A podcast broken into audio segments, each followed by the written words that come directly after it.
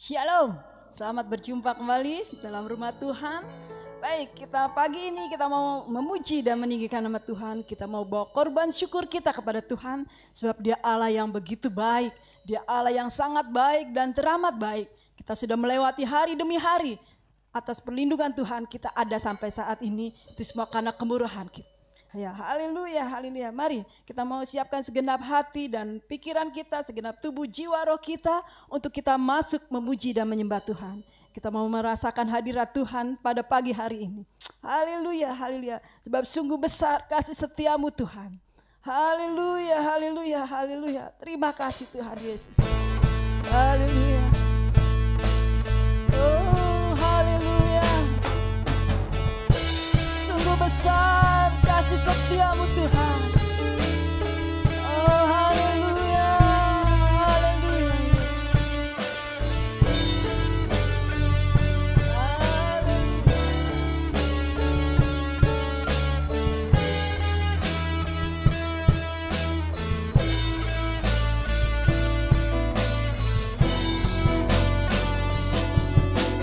Sungguh besar setiamu, tadi sepanjang hidupku, darahmu telah layakkan kehidupanku.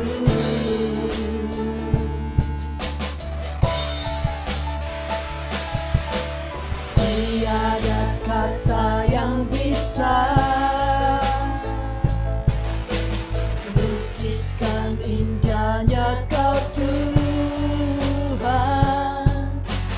bagimu segala pujian dan kemuliaan.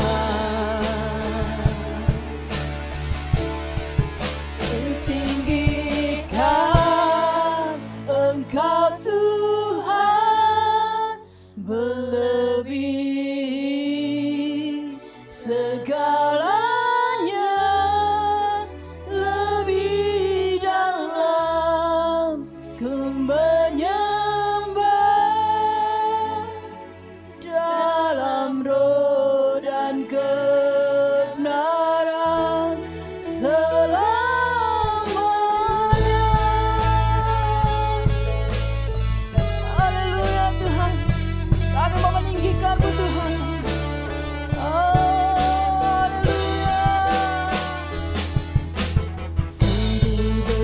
Setiamu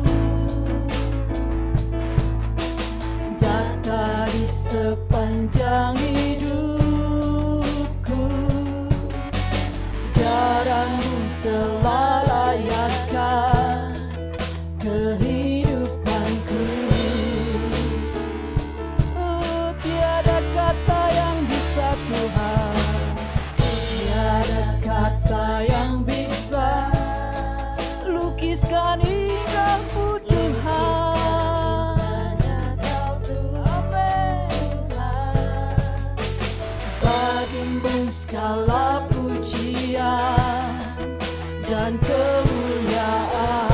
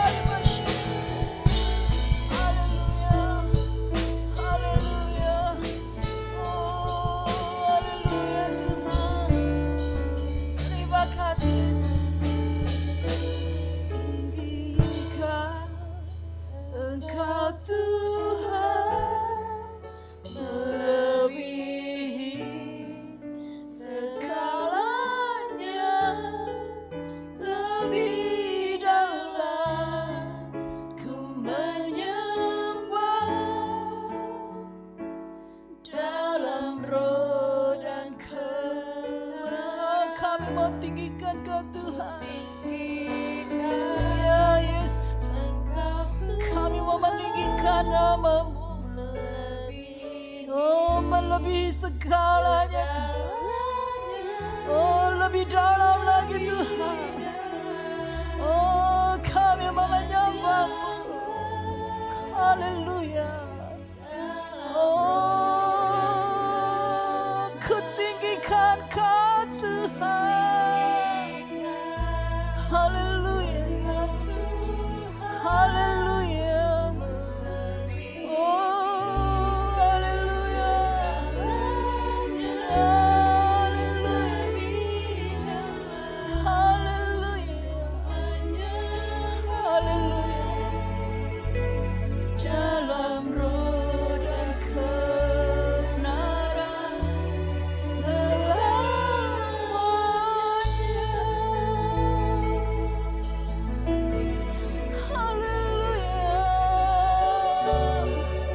oh selamanya kami menyembahmu Tuhan.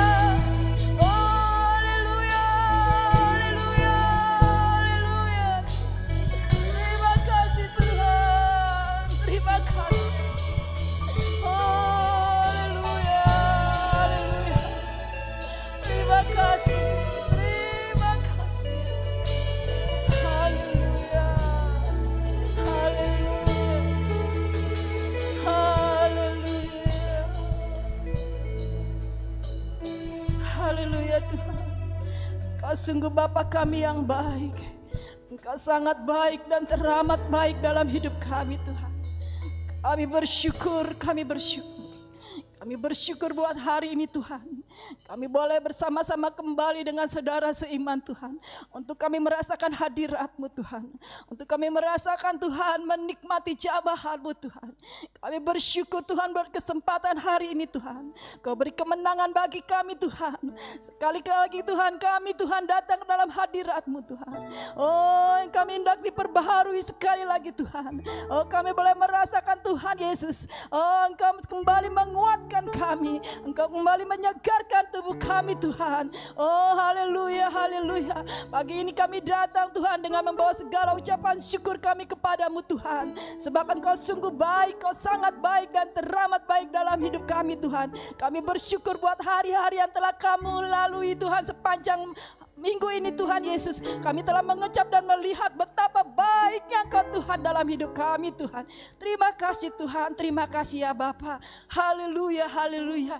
Pagi ini kami meninggikan-Mu Tuhan. Kami hendak bersorak-sorak bagi-Mu Tuhan. Kami hendak mengagungkan Kau Tuhan. Sebab Engkaulah Raja kami, Engkaulah Tuhan kami yang dahsyat dan ajaib Tuhan. Terima kasih Tuhan, terima kasih ya Bapa. Oh, Engkaulah bertata atas pujian umat-Mu Tuhan. Saat kami memuji-Mu, saat kami meninggikan nama-Mu Tuhan. Kuasa-Mu bekerja dalam kami Tuhan. Ya, berkat-Mu tercurah dalam kami Tuhan. Oh, ada kekuatan baru, ada semangat baru, ada pemulihan terjadi Tuhan dalam hidup kami Tuhan. Saat kami meninggikan nama-Mu Tuhan. Terima kasih Tuhan, terima kasih ya Bapa. Haleluya, haleluya. Segala pujian hanya bagi-Mu Tuhan. Segala kemuliaan hanya bagi-Mu Tuhan. Haleluya, haleluya Tuhan. Dan kami membuka ibadah kami ini Tuhan. Haleluya, hanya di dalam nama Tuhan Yesus. Raja kami yang ajaib. Tuhan kami yang besar. Allah kami yang perkasa. Haleluya, haleluya. Haleluya, haleluya. Bersama-sama kita mengatakan amin. Segala kemuliaan hanya bagi nama Tuhan. Haleluya, haleluya, haleluya. Haleluya. Haleluya. Kita sungguh bangga punya Allah seperti Tuhan. Amin. Dia Allah yang besar. Dia Allah yang dahsyat. Dia Allah yang termulia. Haleluya, kita mau mengagungkan Dia. Oh, haleluya, Dia yang terbesar dan termulia dalam hidup kita. Haleluya, haleluya. Kau terbesar dan mulia, ajaib semua perbuatanmu.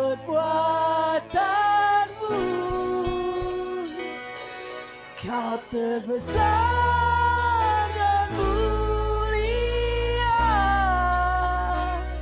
Biarlah semua memuji-Mu. Haleluya. Engkau yang terbesar dalam hidup kami Tuhan. Engkau yang termulia. Dan sebab itu kami memuji-Mu, meninggikan nama-Mu Tuhan. Dengan segenap hati kami memuji-Mu. Dengan segenap jiwa kami bernyanyi bagi-Mu. Haleluya. Haleluya. Mari saudara-saudara bangkit berdiri. Haleluya. Kita mau bernyanyi bersuka dalam nama Tuhan.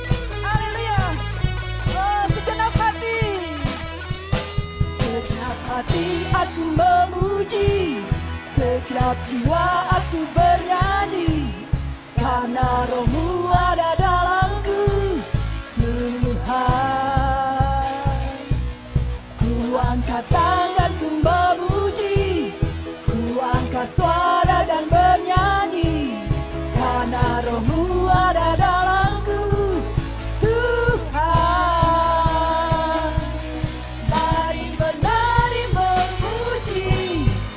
Ungkapkan sukacita di hati. Haleluya. Mari kita katakan, oh, datang besar, datang mulia Tuhan. Amin. Ajaib semua perbuatan-Mu. Kau terbesar.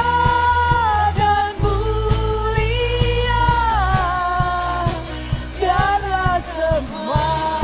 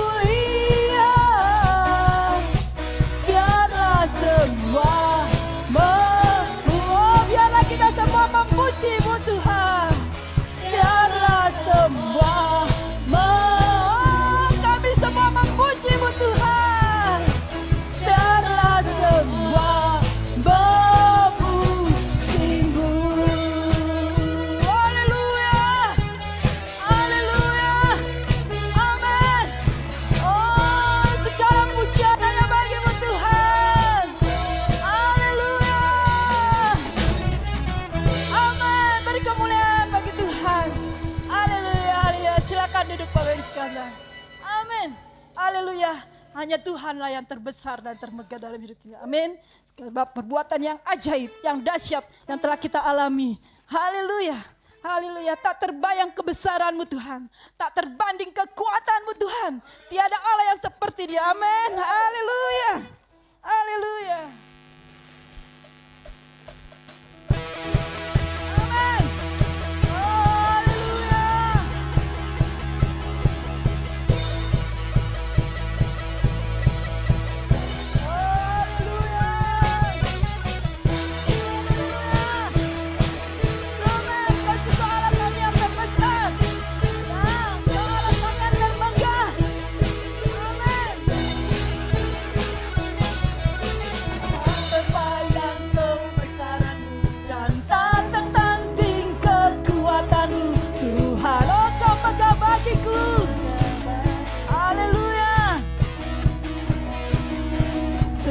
Jiwa dan pengharapan telah ku serahkan untuk rencana-Mu Tuhan.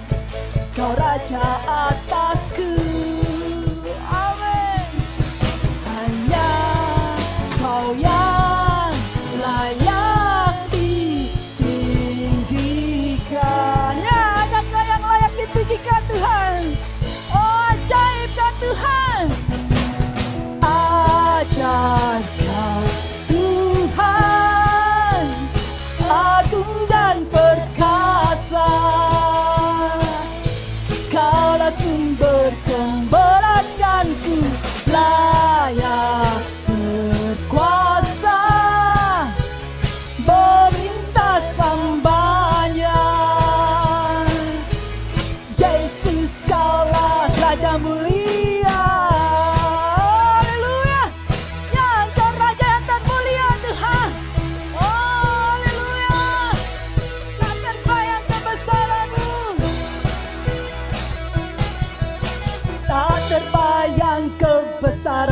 Dan tak terbanding kekuatan-Mu Tuhan, oh Kau megah bagiku. Amin. Haleluya. Dan pengharapan telah ku serahkan untuk rencana-Mu Tuhan. Kau Raja atasku. Hanya Kau yang layak. Oh ya, hanya Engkau yang layak ditinggikan. Ajak Kau Tuhan, agung dan perkasa. Kaulah sumber pemberatkanku, layak berkuasa.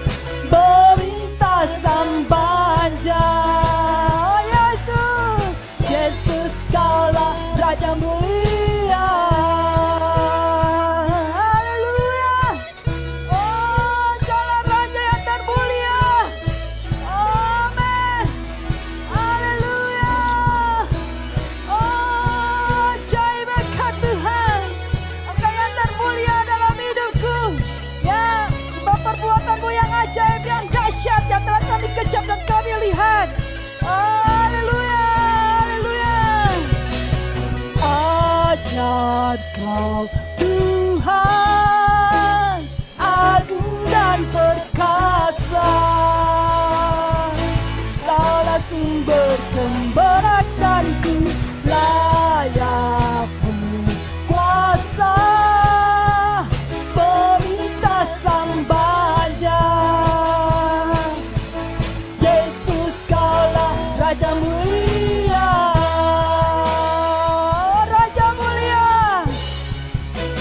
Raja mulia, Kaulah Raja yang termulia.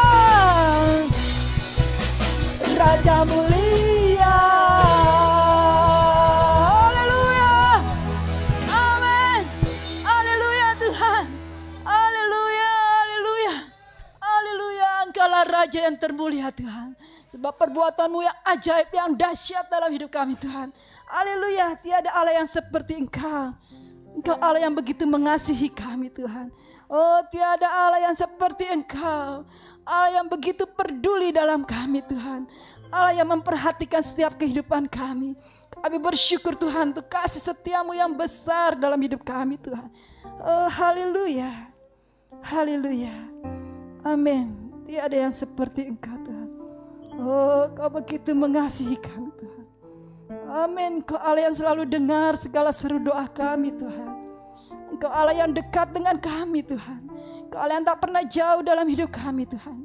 Dalam kami melalui hari-hari dalam hidup kami Tuhan. Tantangan kehidupan ini Tuhan. Oh, tanpa Engkau beserta dengan kami Tuhan. Kami tidak mampu Tuhan. Haleluya, haleluya. Kami bersyukur. Kami punya Allah seperti Engkau Tuhan. Engkau yang begitu mengasihi kami. Engkau yang menjaga seluruh kehidupan kami. Kami bersyukur Tuhan. Kami bersyukur. Haleluya. Tiada yang seperti Engkau, begitu mengasihiku. Kau Tuhan selalu menjawab semua seru doaku. Tiada yang seperti Engkau, begitu mengasihiku. Kau Tuhan sanggup melawan seluruh kehidupanku. Aku percaya Tuhanku ajaib. Kau turun tangan memulihkanku. Aku percaya Tuhanku dahsyat. Kau turun tangan memberkatiku. Haleluya Tuhan. Ada yang seperti Engkau, begitu mengasihiku. Kau Tuhan selalu menjawab semua seru doaku. Tiada yang seperti Engkau, begitu mengasihiku. Haleluya. Kau Tuhan selalu melawan seluruh kehidupanku. Aku percaya Tuhanku ajaib. Kau turun tangan memulihkanku. Aku percaya Tuhan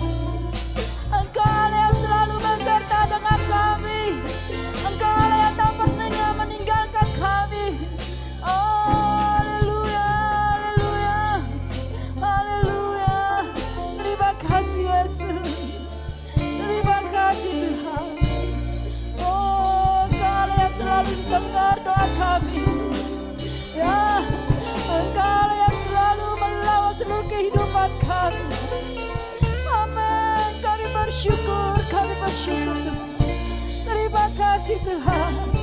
Oh, terima kasih Yesus. Oh, ajaib berkat Tuhan. Ajaib berkat Tuhan. Amin. Amin. Haleluya. Haleluya Yesus. Tiada yang seperti Engkau yang begitu mengasihiku. Kau Tuhan selalu menjawab semua seru doaku. Tiada yang seperti Engkau, begitu mengasihiku. Kau Tuhan sanggup melawan seluruh kehidupanku.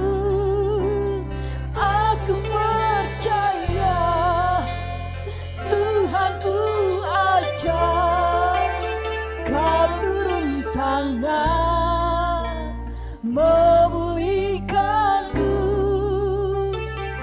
Aku percaya Tuhanku dahsyat. Kau turun tangan memberkati. Aku percaya.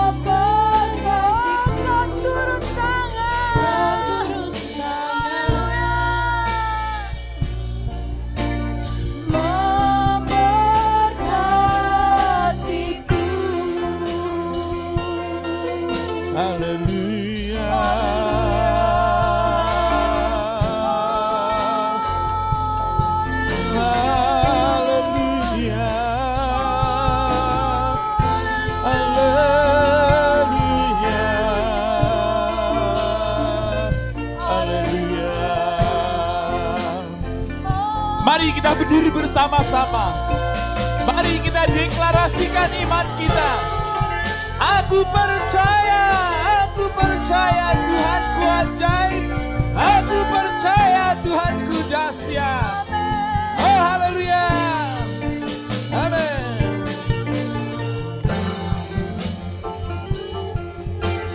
Haleluya. Aku percaya.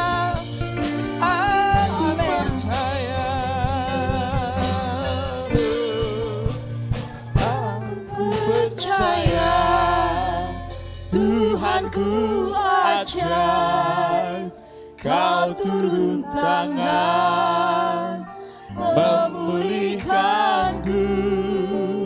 Aku percaya. Tuhanku dahsyat, Kau turun tangan memberkatiku. Aku percaya Tuhanku ajaib, Kau turun tangan memulihkanku. Aku percaya Tuhanku dahsyat, Kau turun tangan memberkatiku.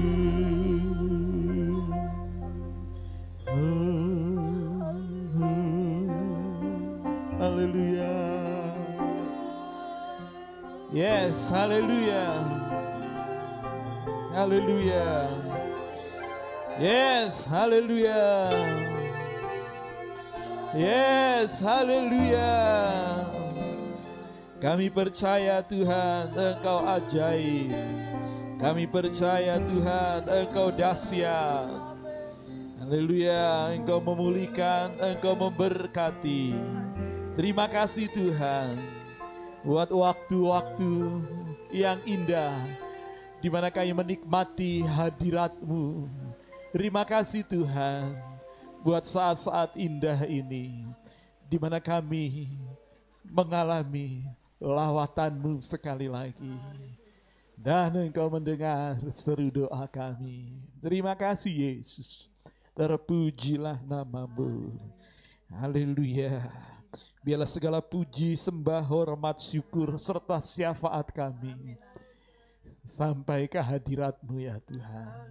Dan kami percaya tangan-Mu sedang terulur, melawat dan menjamah kami. Bagi-Mu pujian, hormat, syukur selama-lamanya. Saat-saat indah ini Tuhan, kami juga merindukan firman-Mu. Roh Kudus, urapi kami sekalian tak terkecuali, yang ada di tempat ini, yang mengikuti ibadah ini secara live streaming dari rumah-rumah mereka dan dimanapun mereka ada. Saat ini Tuhan, bersama-sama biar lawatan-Mu terjadi. Dan firman-Mu Tuhan adalah jawaban bagi kehidupan kami. Terpujilah Tuhan. Demikian kami siap mendengar, kami siap dipulihkan, kami siap melakukannya. Terpujilah Tuhan. Dalam nama Yesus Kristus.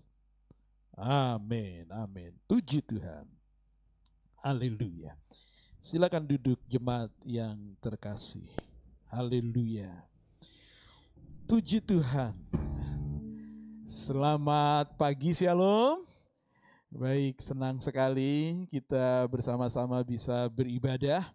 Baik jemaat atau siapapun saudara yang mengikuti ibadah live streaming GSJA Ceria pada saat ini. Haleluya, Tuhan sedang memberkati saudara. Haleluya, haleluya. Puji Tuhan, puji Tuhan. Kita bersyukur bahwa Tuhan memelihara hidup kita hari lepas hari. Kita bersyukur ya di tengah pandemi ini kita bisa mengecap dan melihat betapa baiknya Tuhan, kuasa dan kasih Tuhan di sepanjang hari-hari yang kita lalui. Ya, di tengah pandemi ini justru kesempatan kita melihat Allah yang kita sembah itu adalah Allah yang hidup, yang nyata dalam kehidupan kita tiap-tiap saat. Haleluya. Kini biarlah ya kita bersama-sama ya, lewat pandemi ini atau di dalam pandemi ini kita respon dengan benar. Sebab hidup kita tergantung bagaimana respon kita. Saat kita sungguh-sungguh ya meresponnya dengan benar, maka kita akan melihat rencana Tuhan yang dahsyat.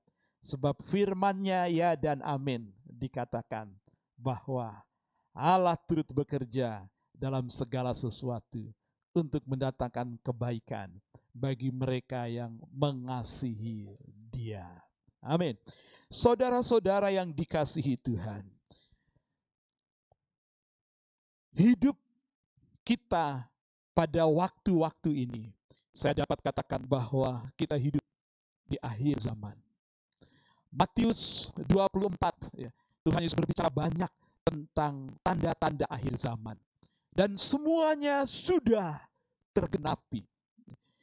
Tentang gempa bumi, bencana alam, bangsa bangkit melawan bangsa, kerajaan melawan kerajaan, dan semua, ya, bahkan sakit penyakit sampar yang melanda seluruh dunia, semua sudah tergenapi. Dan satu hal yang sedang digenapi sebagai tanda bahwa kedatangannya itu memang sedang digenapi. Yesus mengatakan bahwa dan Injil kerajaan ini akan disampaikan ke seluruh dunia, maka tibalah kesudahannya. Saudara, kita tidak tahu, ya, bagaimana Injil kerajaan ini dapat tersebar ke seluruh dunia. Dari sejak kisah para rasul dan semua murid dan anak-anak Tuhan bergairah memberitakan Injil, ya, itu terbatas, ya. Tetapi saudara-saudara, lewat apa yang sedang terjadi sekarang ini, sarana teknologi membuktikan kegenapan firman Tuhan yang menyatakan Injil kerajaan Allah sedang diberitakan ke ujung bumi. Saudara-saudara, di tengah pandemi ini kita sama-sama melihat bahwa seluruh dunia, ya, bukan saja mengalami bencana penyakit ini yang menghebohkan, bahkan membuat khawatir dan takut, dan korban jiwa sudah jutaan. Terakhir bahwa, ya, India masuk gelombang kedua dan itu melonjak. Dan kita dapat berita itu dan video-video yang menunjukkan bahwa rumah sakit tidak bisa menampung, ya. Ada kekacauan sistem kesehatan di India. Orang-orang, ya, bergeletakan di jalan karena rumah sakit tidak menampung dan seterusnya. Saudara-saudara, di pihak lain, pertemuan-pertemuan sekarang diadakan secara online. Baik rapat-rapat online dan termasuk ibadah online. Kita bisa ketahui bahwa lewat internet pemberitaan firman Tuhan itu tanpa batas. Dan seluruh dunia bisa melihat, ya, pemberitaan Injil. Ya, kita bisa lihat lewat YouTube saja, begitu banyak channel-channel penginjilan. Ya, dan semua bangsa di seluruh dunia, anak-anak Tuhan, hamba-hamba Tuhan, memakai kesempatan ini untuk memberitakan Injil, ya, kebenaran firman Tuhan. Itu berarti setiap ujung bumi, ya, telah mendengar firman Tuhan. Ya. Dan itu tanda Yesus segera datang. Jangan main-main hidup di akhir zaman ini. Kita tidak tahu kapan pandemi ini berakhir. Ya. Walaupun sudah ada vaksin, lihat orang yang sudah divaksin saja kalau tidak menjaga protokol kesehatan, ya, dia tidak jaga hidup sehat, imunnya menurun, dia bisa terkena. Ya. Orang yang sudah kena, bisa kena lagi. Saudara-saudara, kita harus hidup benar sungguh-sungguh dalam Tuhan. Memasuki 2021, Tuhan memberi, ya, dapat dikatakan pewahyuan baru, pengilhaman yang menyegarkan buat saya tentang apa yang harus disampaikan. Dari Januari rangkaian seri khotbah sampai yang minggu lalu terakhir adalah genap 7 pernyataan Yesus. Pernyataan perkenalan Yesus. Ego eimi, aku adalah. Saudara, Kolose 2 ayat 6 dan 7, ayat penutup minggu lalu, ya, mengatakan, kamu telah menerima Kristus Yesus Tuhan kita. Ya. Karena itu hendaklah hidupmu tetap di dalam dia. Terjemahan bahasa Indonesia sangat permisif sekali, sehingga kata hendaklah dipakai. yang tepat itu haruslah kamu hidup, tinggal di dalam dia. Jadi kita harus pastikan di akhir zaman ini hidup kita tetap di dalam Kristus. Haleluya. Kalaupun detik ini Yesus datang kedua kali, itu sudah tepat sebab semua sudah tergenapi. Nabi-nabi palsu, orang-orang yang mengaku Kristus, itu sudah ada semua sudah tergenapi. Penyakit sampar yang tidak ada obatnya silih berganti. Dulu kita berkata bahwa mungkin HIV AIDS itu yang tidak ada obatnya, wah sudah nggak akan ada lagi. Lihat yang terjadi sekarang. COVID-19 itu, COVID-19 itu bermutasi. Varian baru itu muncul.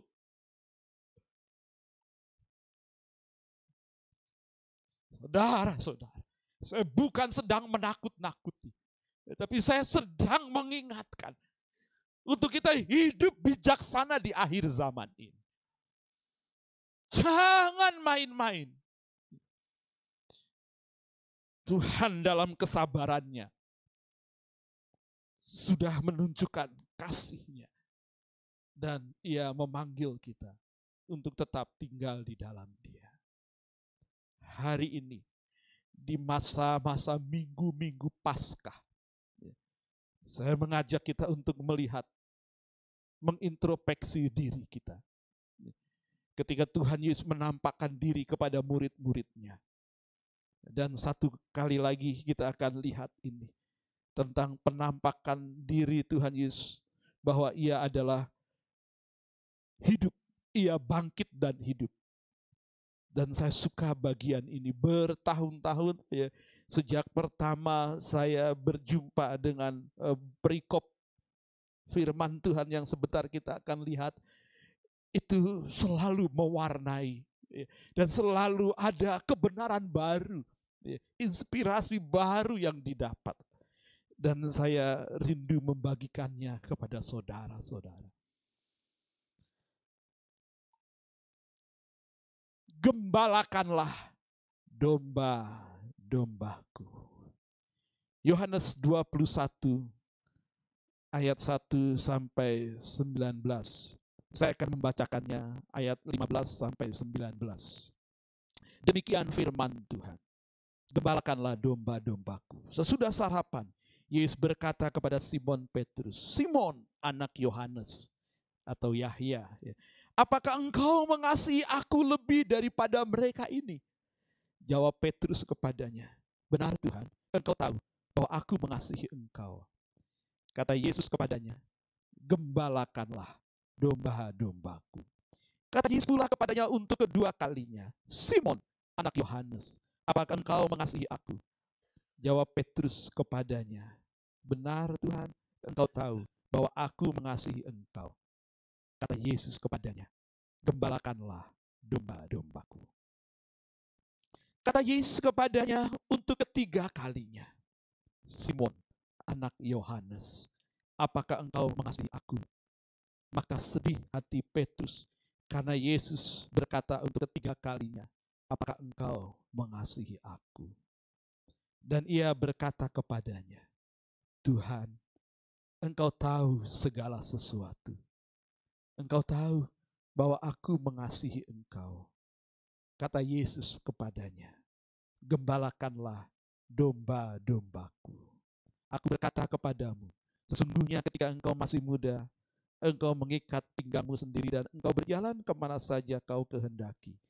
Tetapi jika engkau sudah menjadi tua, engkau akan mengulurkan tanganmu dan orang lain akan mengikat engkau dan membawa engkau ke tempat yang tidak kau kehendaki. Dan hal ini dikatakannya untuk menyatakan bagaimana Petrus akan mati dan memuliakan Allah. Sesudah mengatakan demikian, ia berkata kepada Petrus, ikutlah aku. Haleluya.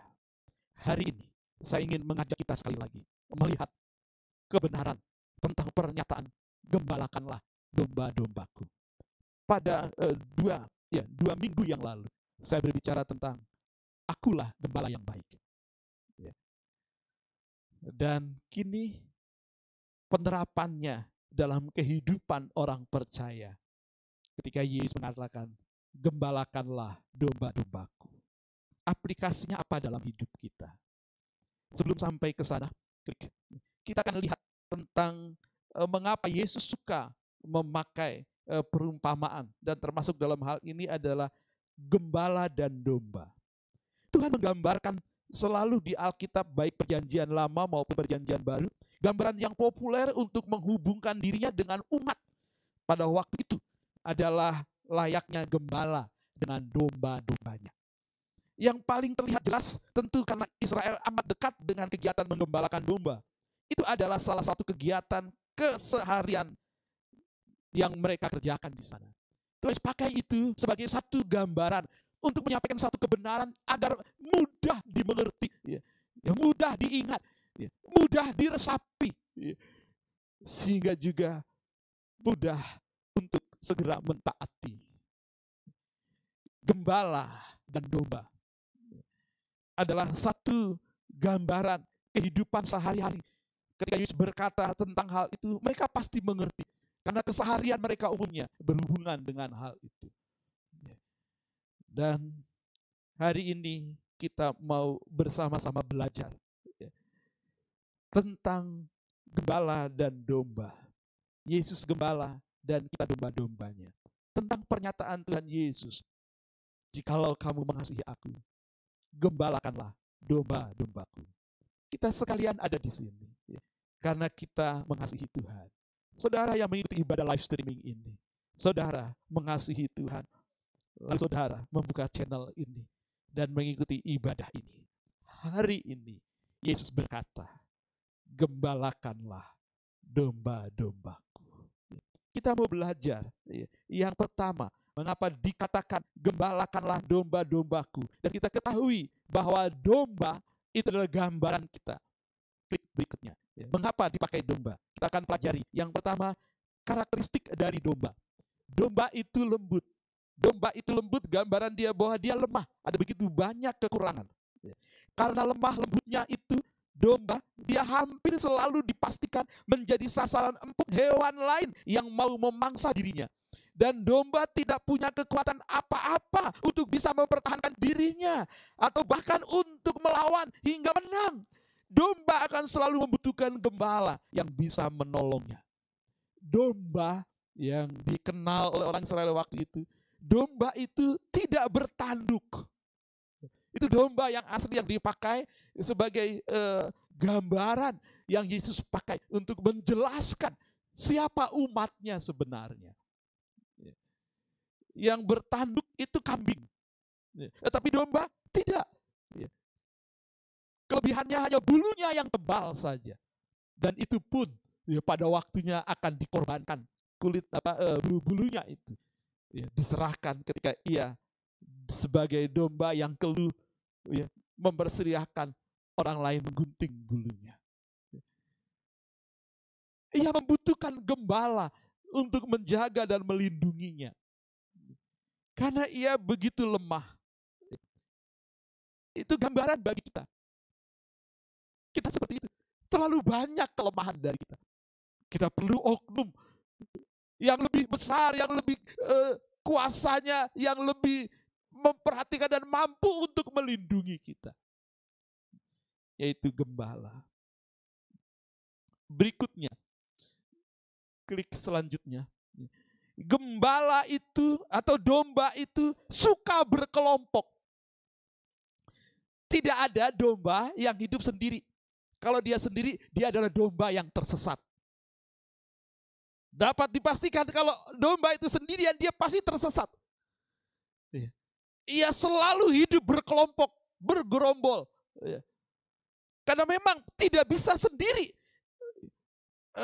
Domba itu termasuk bisa dikatakan dia adalah binatang sosial yang memang mau tidak mau dia tidak bisa hidup sendiri, dia harus bergerombol, berkelompok bersama dengan teman-teman yang lainnya.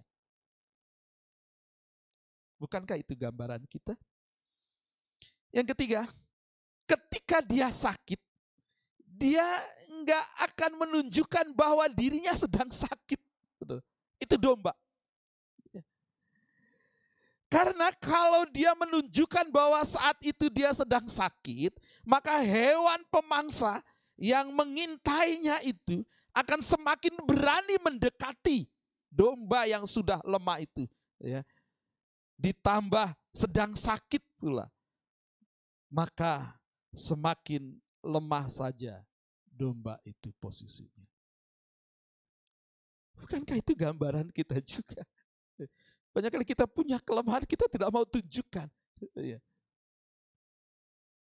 Gengsi lah atau apa saja. Tidak mau orang lain kemudian mengkritik kita dan menyerang kita. Kelemahan kita, kita tutup-tutupi.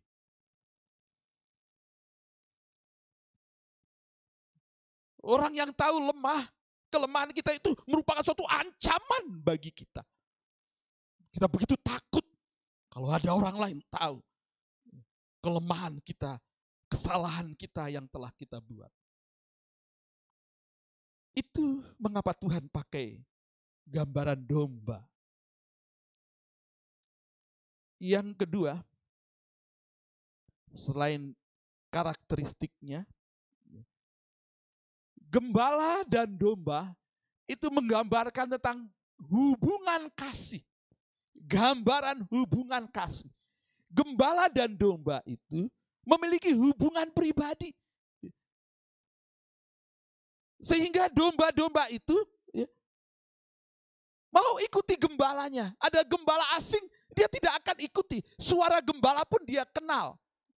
Suara orang asing dia tidak akan ikuti karena tidak dikenalnya. Demikian gembala mengenal domba-dombanya.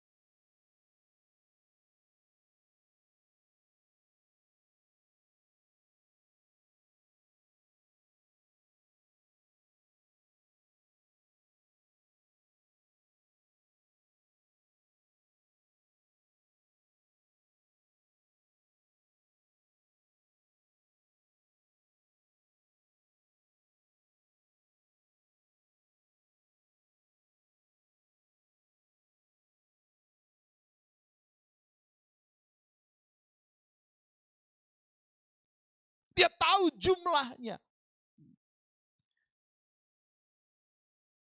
Itu ada hubungan kasih. Menggambarkan hubungan kasih. Hubungan pribadi. Baik antara gembala dengan domba. Dan juga antar sesama domba. Jadi hubungan kasih itu bukan hanya antara gembala dan domba. Tetapi antar domba. Satu domba dengan domba yang lain. Sehingga mereka tidak bisa hidup sendiri. Mereka berkelompok, mereka saling menjaga. Mereka saling menolong, mereka saling menopang satu sama lain. Ya, itu saling menjaga. Domba-domba yang masih kecil di tengah, yang seperti itu ketika berjalan, mereka saling memperhatikan. Kata Yesus kepadanya untuk ketiga kalinya, Simon anak Yohanes, apakah engkau mengasihi aku? Maka sedih hati Petrus karena Yesus berkata untuk ketiga kalinya, apakah engkau mengasihi aku? Dan ia berkata kepadanya, Tuhan, engkau tahu segala sesuatu. Engkau tahu bahwa aku mengasihi engkau. Kata Yesus kepadanya, gembalakanlah domba-dombaku. Haleluya. Timbul di pikiran kita, kalau kita sungguh mengasihi Yesus, apa artinya Yesus memerintahkan kita untuk menggembalakan domba-domba?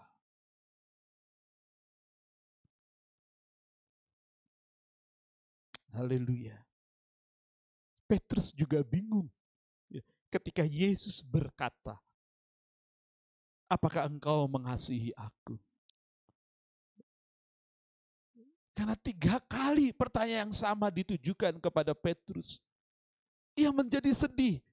Kasih itu, hubungan kasih dan pernyataan kasih, itu membuat orang menjadi sensitif dan peka. Petrus yang ditanya oleh Yesus tiga kali, apakah engkau mengasihi aku? Pada kali ketiga dia tidak tahan, sehingga dia menjadi sedih. Dia teringat bahwa ia pernah menyangkal Yesus tiga kali. Waktu itu ketika Yesus ditangkap,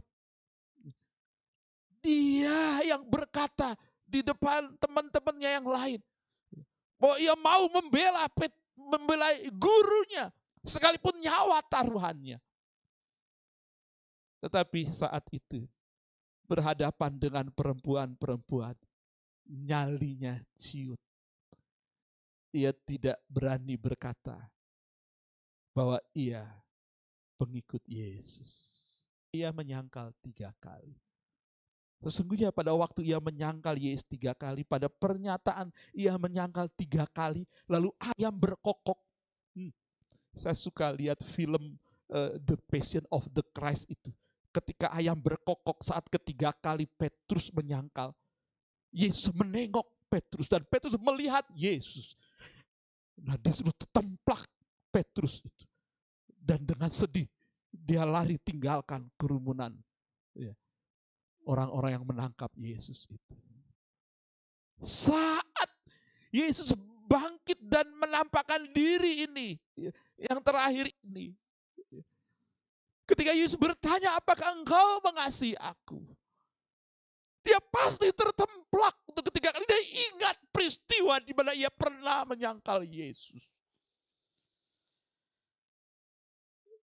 Bukankah dalam perjalanan hidup kita juga kita seperti itu? Tidak terhitung. Berapa kali kita menyangkal Yesus? Atau hidup dengan sengaja dan sadar tidak taat akan firman Tuhan. Bermain-main dengan dosa. Tetapi ketika Tuhan terus memberkati kita, Tuhan terus menjaga dan menolong kita. Dan satu saat kita mendengar Yesus berbicara kepada kita.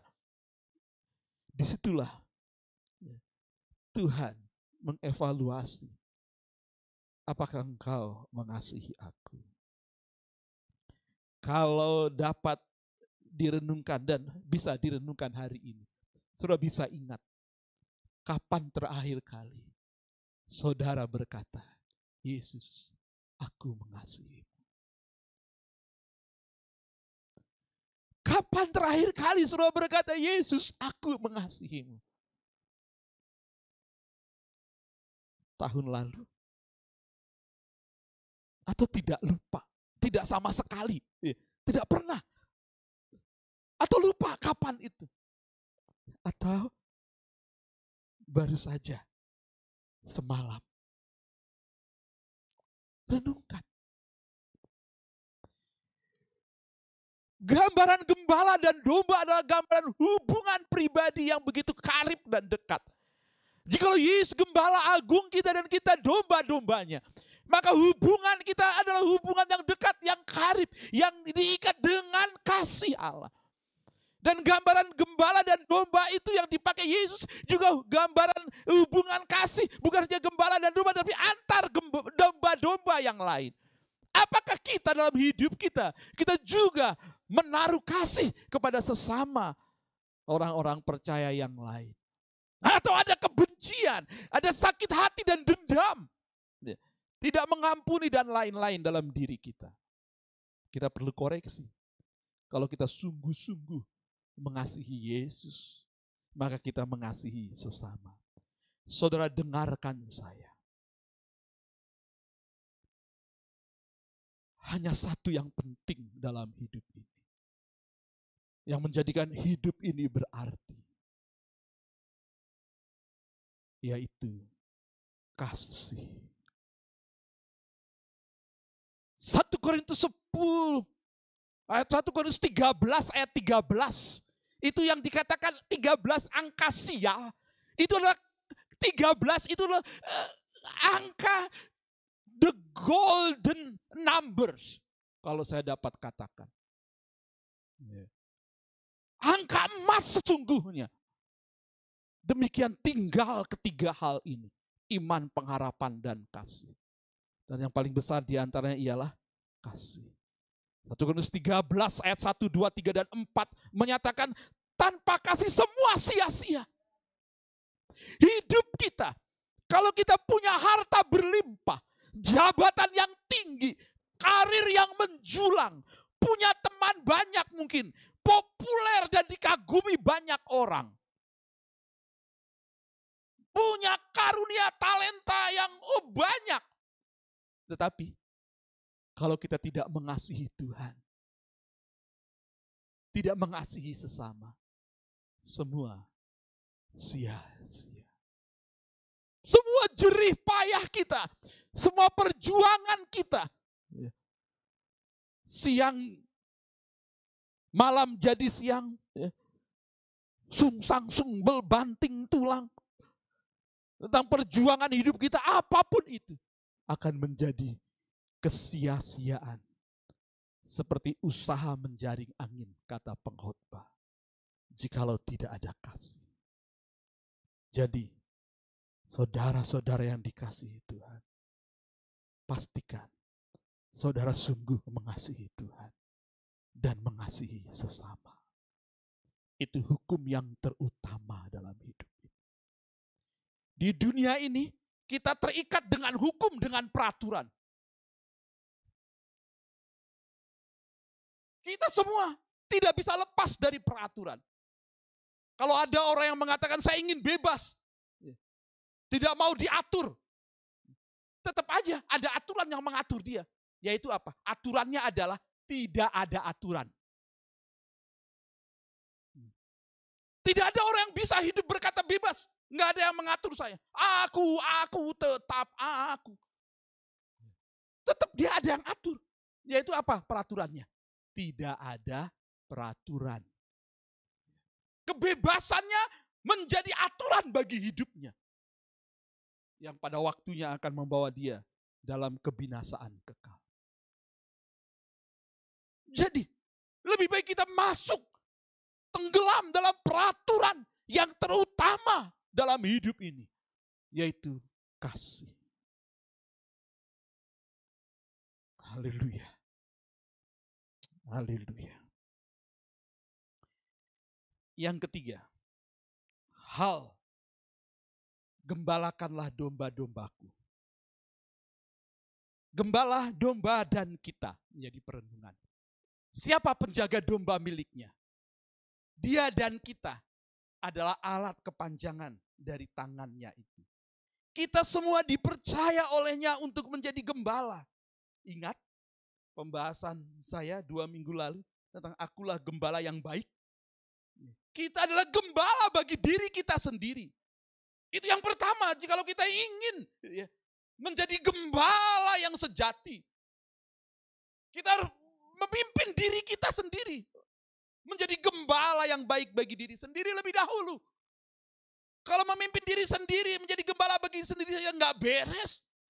tidur semaunya, berperilaku semaunya, mandi juga semaunya, dan semuanya seenaknya, amburadul semuanya. Tidak taat kepada peraturan protokol kesehatan dan segala macam. Hidup yang segera kacau balau. Dia bukan hanya mengacaukan orang-orang di sekelilingnya, tetapi ia menjadikan dirinya kacau. Ditegur, dinasehati, iya, tapi nggak dilakukan. Bahkan ngedumel di belakang.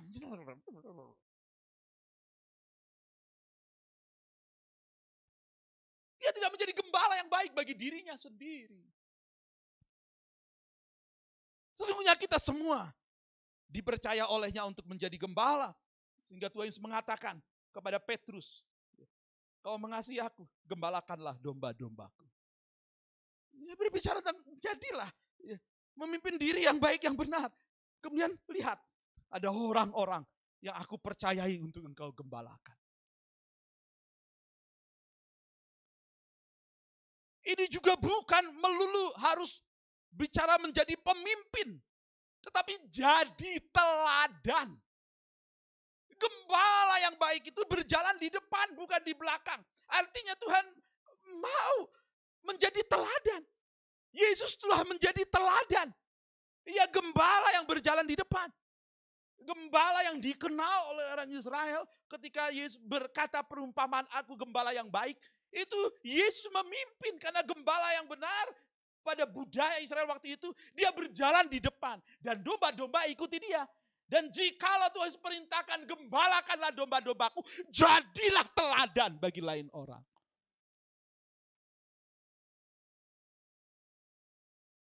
Kepada anak rohaninya, Paulus menasihatkan, yaitu Timotius. Jangan seorang pun menganggap engkau rendah. Tetapi jadilah teladan dalam perkataanmu, dalam perbuatanmu, dalam kesucianmu, dalam kesalehanmu. Kalau kita mengasihi Yesus, apakah kita hidup telah menjadi teladan bagi lain orang? Perintah menjadi gembala bukan melulu bicara tentang menjadi pemimpin, jadi ketua, bukan, tetapi jadi teladan. Bapak, Ibu, di rumah, disitulah satu contoh Bapak dan Ibu sedang menjadi gembala bagi anak-anak. Teman-teman muda, dalam pergaulan, keseharian, disitulah tugas teman-teman sebagai gembala. Menjadi teladan. Bersyukur kalau Tuhan percayakan kau jadi pemimpin dalam satu komunitas tertentu. Jadilah pemimpin. Bukan sekedar secara struktural dan administratif, tetapi menjadi teladan. Di gereja, kita pun diberi kepercayaan oleh Tuhan untuk menjadi gembala yang membawa kawanan domba miliknya yang lain. Saling memperhatikan, menjadi teladan. Haleluya. Haleluya. Saudara-saudara, Yesus berkata 3 kali kan ya perintahnya, gembalakanlah domba-dombaku. 3 kali. Kata yang dipakai untuk gembalakanlah domba-dombaku, itu ada 2 kata dalam bahasa Ibrani. Kata yang pertama dan kata yang ketiga tentang perintah gembalakan domba-dombaku. Itu berarti ya, berilah mereka makan. Tetapi kata yang kedua dikatakan itu bukan beri makan, tetapi pelihara mereka, jagai, lindungi mereka. Jadi yang paling banyak adalah tugas gembala, beri mereka makan. Kalau kita hubungkan dengan kehidupan kita menjadi teladan, maka contoh kita itu, teladan kita, keseharian kita itu merupakan hal makanan bagi orang lain. Bukan saja dalam hal makanan secara lahiriah, tetapi makanan bagi jiwa mereka.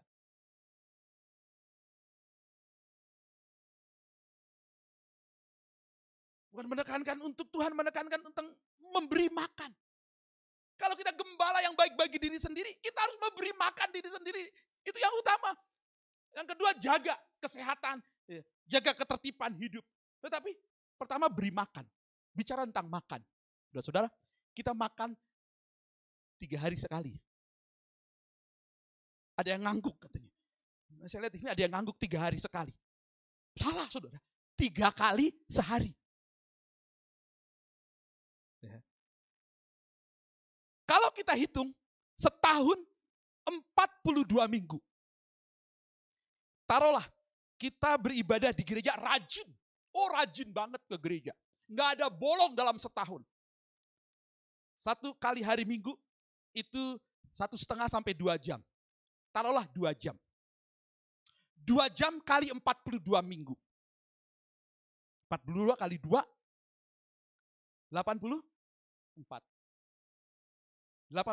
dibagi sehari 24 jam. Kira-kira ada 4 hari. Jadi secara rohani, setahun kalau kita rutin saja hidup, ya, beribadah, kita beri makan bagi rohani kita, cuma 4 hari. Itu kalau rajin beribadah bergereja seminggu sekali. Setahun 4 hari. Tetapi makan kita dalam lahiriah, dalam makanan jasmani, oh ada saudara-saudara yang suka ngemil, udah nggak kehitung. Mungkin setiap waktu makan melulu selain 3 kali sehari. Ya. Nah, ada di tengah itu snack, ya belum jajan. Wah banyak. Oh, kita suka makan, memberi makan kepada jasmani ini. Dibandingkan dengan hal rohani. Setahun cuma 4 hari kita memberi makan rohani kita. Bagaimana bisa bertumbuh dan berdampak baik? Nggak bisa. Itu sebabnya saya tekankan hari ini. Miliki gaya hidup. Sate. Saya sudah bahas semalam di kaum muda. Saat teduh. Jadilah penggemar sate. Yaitu saat teduh. WPDA, waktu pribadi dengan Allah.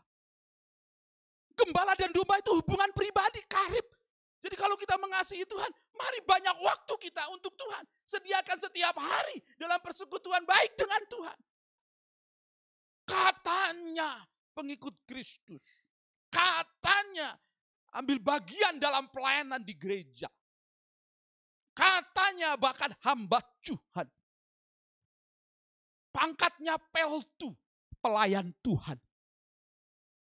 Tetapi kehidupan satenya, WPDA-nya, memble. Berani-beraninya berdiri di depan mimbar. Berani-beraninya pimpin lewat Zoom atau online, memimpin pujian.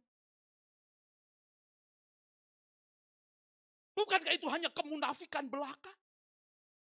Kita menjadi gembala-gembala upahan. Gembala-gembala palsu, bukan gembala-gembala baik. Seperti yang Yesus inginkan dan perintahkan. Gembala-gembala yang melakukannya dengan tidak berdasarkan kasih. Gembala palsu.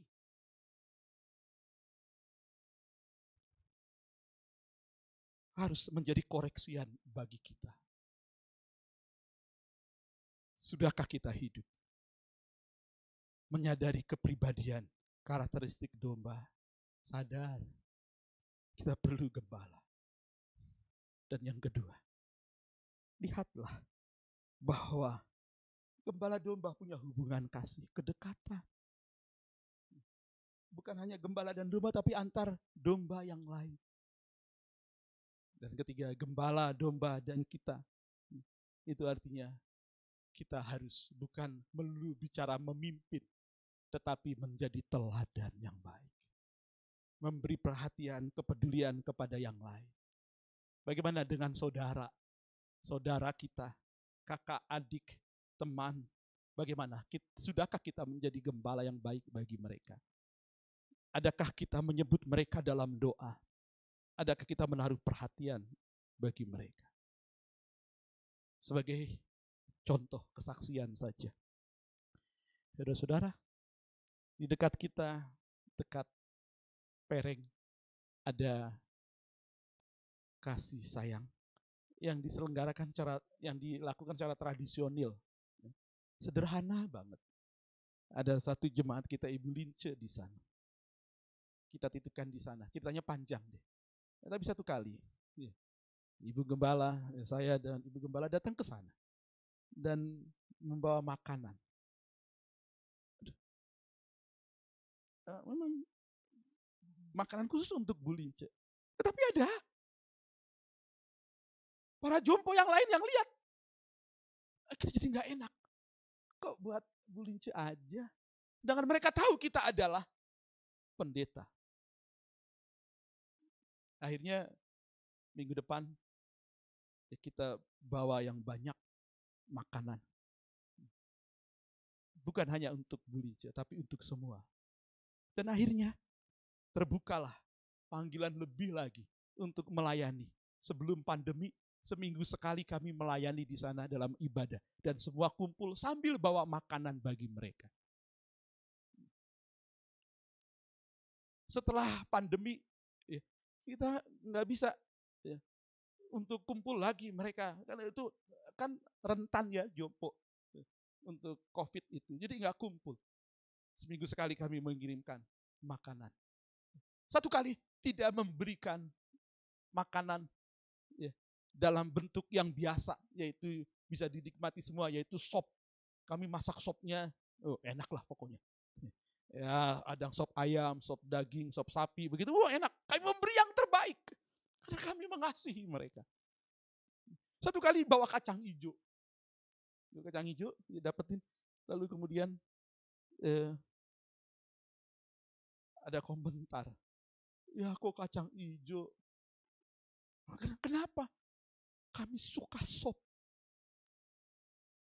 Sop Ibu Gembala enak banget. Dan rupanya kenapa itu enak dan menggemari? Karena satu kali Ibu Gembala pergi ke dapur. Saudara tahu model masakan mereka? Salah satunya adalah sop kangkung yang sudah layu, kangkung di sop, ada lender-lender begitu ya. Saudara-saudara, itu yang membuat kami, oh yes, memberi yang terbaik, dan seminggu saya antarkan. Saya sudah melakukan pelayanan berapa kali ya? Ada yang meninggal.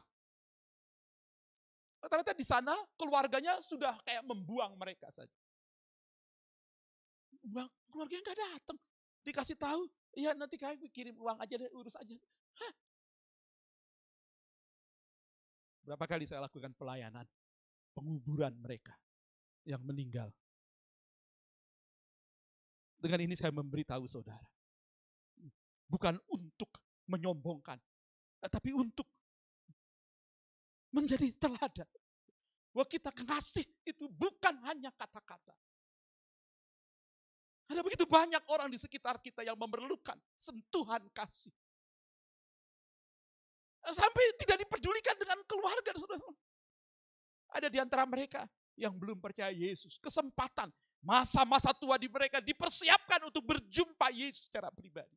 Kalau mereka meninggal, mereka sudah siap dalam iman kepada Yesus Tuhan. Haleluya.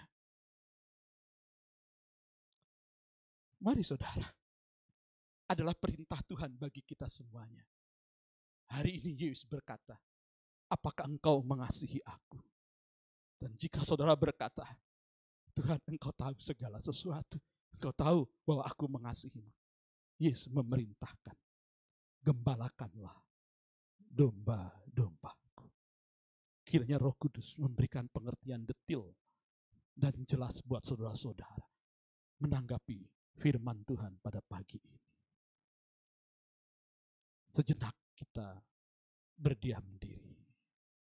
Pemusik bisa tolong mengiringi lagu yang saya sudah siapkan tadi di depan. Ada lagu lama yang kalau saya sampai kepada kebenaran ini, maka saya teringat lagu ini. Haleluya. Haleluya. Saudara, sambil saudara dalam sikap berdoa, renungkan kebenaran firman Tuhan pada pagi ini. Haleluya.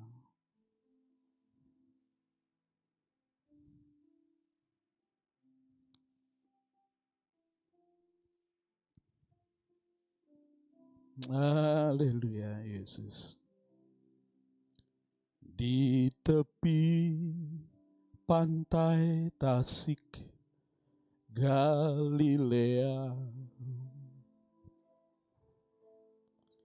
Yesus bertanya kepada Simon Petrus,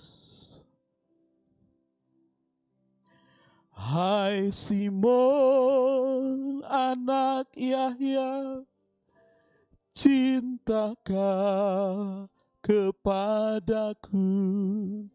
Kau cintaku, Simon. Kau cintaku, Simon. Tuhan tahu betapa aku cinta padamu. Gembalakanlah domba-dombaku. Tuhan tahu betapa aku cinta padamu. Kalau begitu, gembalakan domba-dombaku.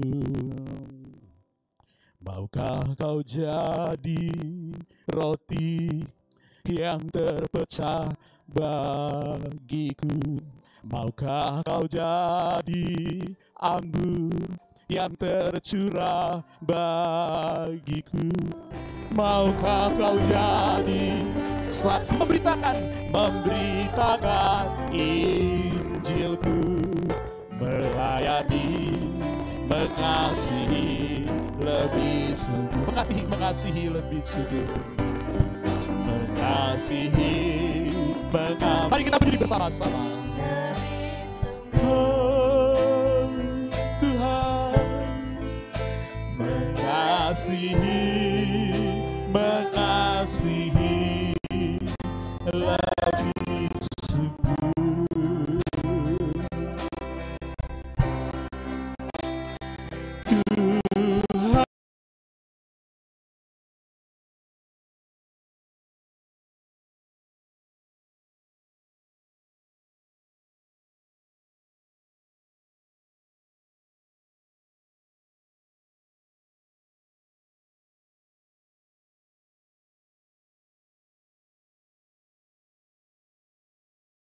Tuhan lebih dulu mengasihi kepadaku, mengasihi lebih sempurna. Musik saja, saudara-saudara yang dikasihi Tuhan. Hari ini, jika engkau mendengar suaranya, jangan keraskan hatimu. Pada hari ini, jika engkau mendengar suaranya, jangan keraskan hatimu. Hanya satu yang penting dalam hidup ini, yaitu hidup di dalam kasih. Menjadi peraturan yang utama, yang menuntut seluruh hidup kita, yang menjadikan kita berarti dan selamanya di rumah Bapa.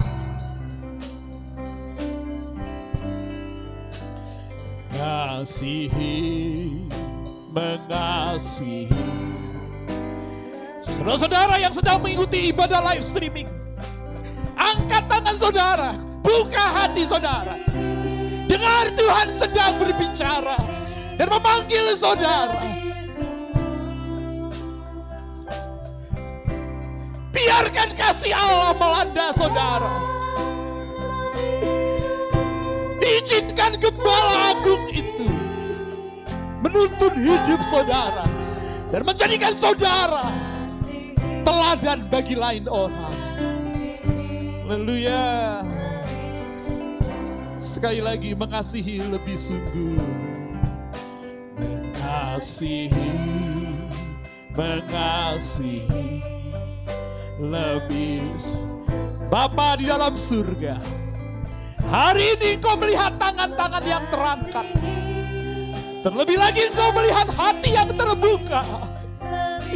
Dan roh yang peka, taat akan kehendak-Mu. Menunaikan perintah-Mu. Sebagai wujud kasih kepada-Mu Tuhan. Gembalakanlah domba-domba-Mu. Lawatlah umat-Mu Tuhan. Setiap tangan yang terangkat dan setiap hati yang terbuka, pemulihan terjadi.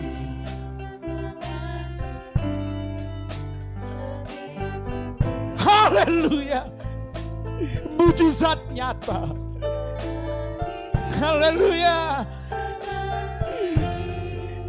Kasih yang menghadirkan pemulihan, kasih yang menghadirkan mujizat, kasih yang menyelamatkan.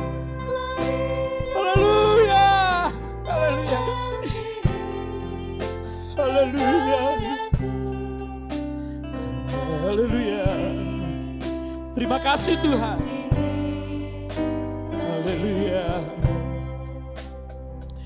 Saat ini jika engkau ingat ada saudara, ada teman, ada orang tua, ada kerabat, ada kakak, ada adik yang tiba-tiba Tuhan ingatkan saudara, sebut mereka dalam doa. Angkat tangan saudara, bawa mereka kepada Tuhan, dan pohonkan Tuhan bekerja dalam hidup mereka. Bisa jadi saudara tahu juga permasalahan yang mereka sedang hadapi, atau saudara juga mungkin belum tahu. Tapi apapun itu Tuhan ingatkan saudara. Angkat tangan saudara dan bawa mereka kepada Tuhan saat ini juga. Mungkin jauh dari saudara, tetapi Tuhan dekat dan Dia bisa menjangkau mereka. Haleluya. Bapa dalam surga, Engkau lihat Tuhan setiap pribadi.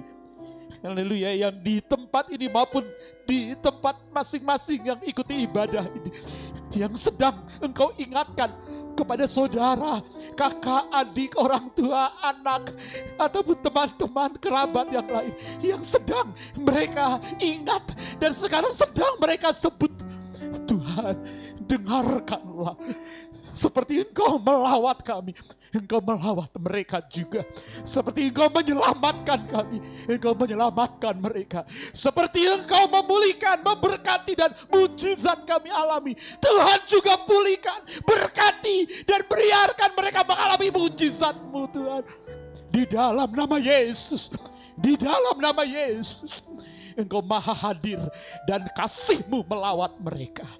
Demikian syafaat kami ini Tuhan, saat kami ingat bahwa Engkau adalah Gembala Agung dan kami diperintahkan, gembalakanlah domba-domba-Ku.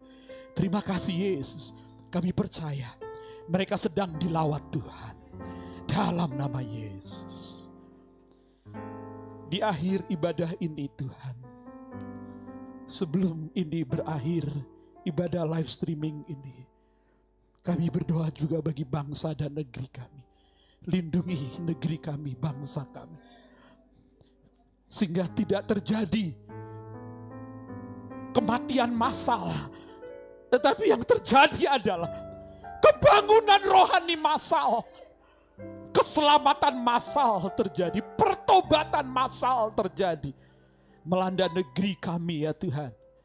Justru di tengah pandemi, kebangunan rohani massal terjadi. Roh maut dilenyapkan. Roh kehidupan melanda negeri kami. Kami berdoa bagi bangsa-bangsa lain juga yang sedang mengalami dan mungkin lebih buruk dari apa yang kami alami di Indonesia. Tuhan tolong mereka juga. Ada anak-anak Tuhan di sana, ada gereja Tuhan di sana juga. Tuhan menolong mereka.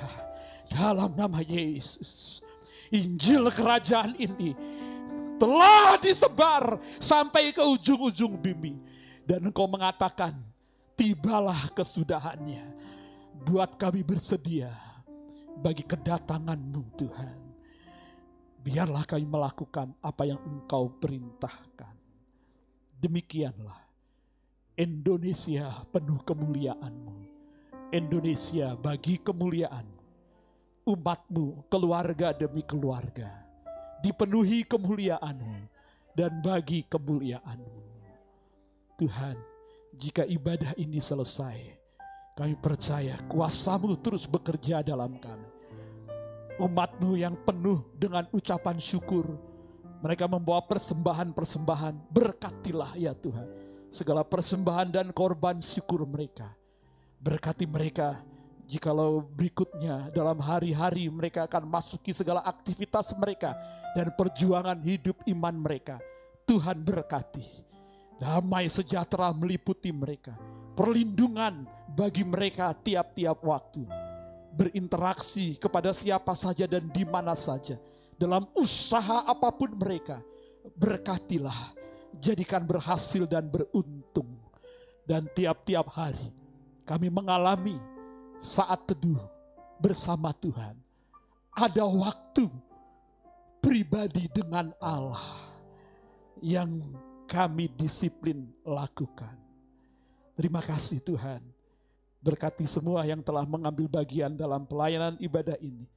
Tim Serafim, Panda Pendoa Syafaat yang hadir dalam ibadah onsite di gereja ini maupun yang sedang mengikuti lewat live streaming di tempat dimanapun mereka ada. Berkat-Mu tercurah. Kekasih-kekasih Kristus.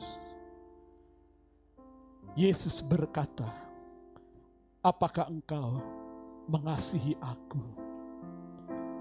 Dan jika kita berkata, Tuhan, Engkau tahu segala sesuatu. Engkau tahu bahwa aku mengasihimu. Lalu Yesus berkata, gembalakanlah domba-dombaku. Demikian kebenaran firman Tuhan hari ini. Pulanglah dengan sukacita. Tuhan memberkati engkau dan melindungi engkau. Tuhan menyinari engkau dengan wajah-Nya dan memberikan kepadamu kasih karunia. Tuhan menghadapkan wajah-Nya kepadamu dan memberikan kepadamu damai sejahtera. Bersama setiap waktu. Bawalah berkat besar dari Allah Bapa, kasih sayang Yesus Kristus Tuhan, persekutuan, pertolongan, dan penghiburan Roh Kudus menyertai kita sekalian dari sekarang sampai Maranata. Yesus datang kembali menjemput kita yang percaya dan yang diberkati. Hormat bagi Allah Bapa. Hormat.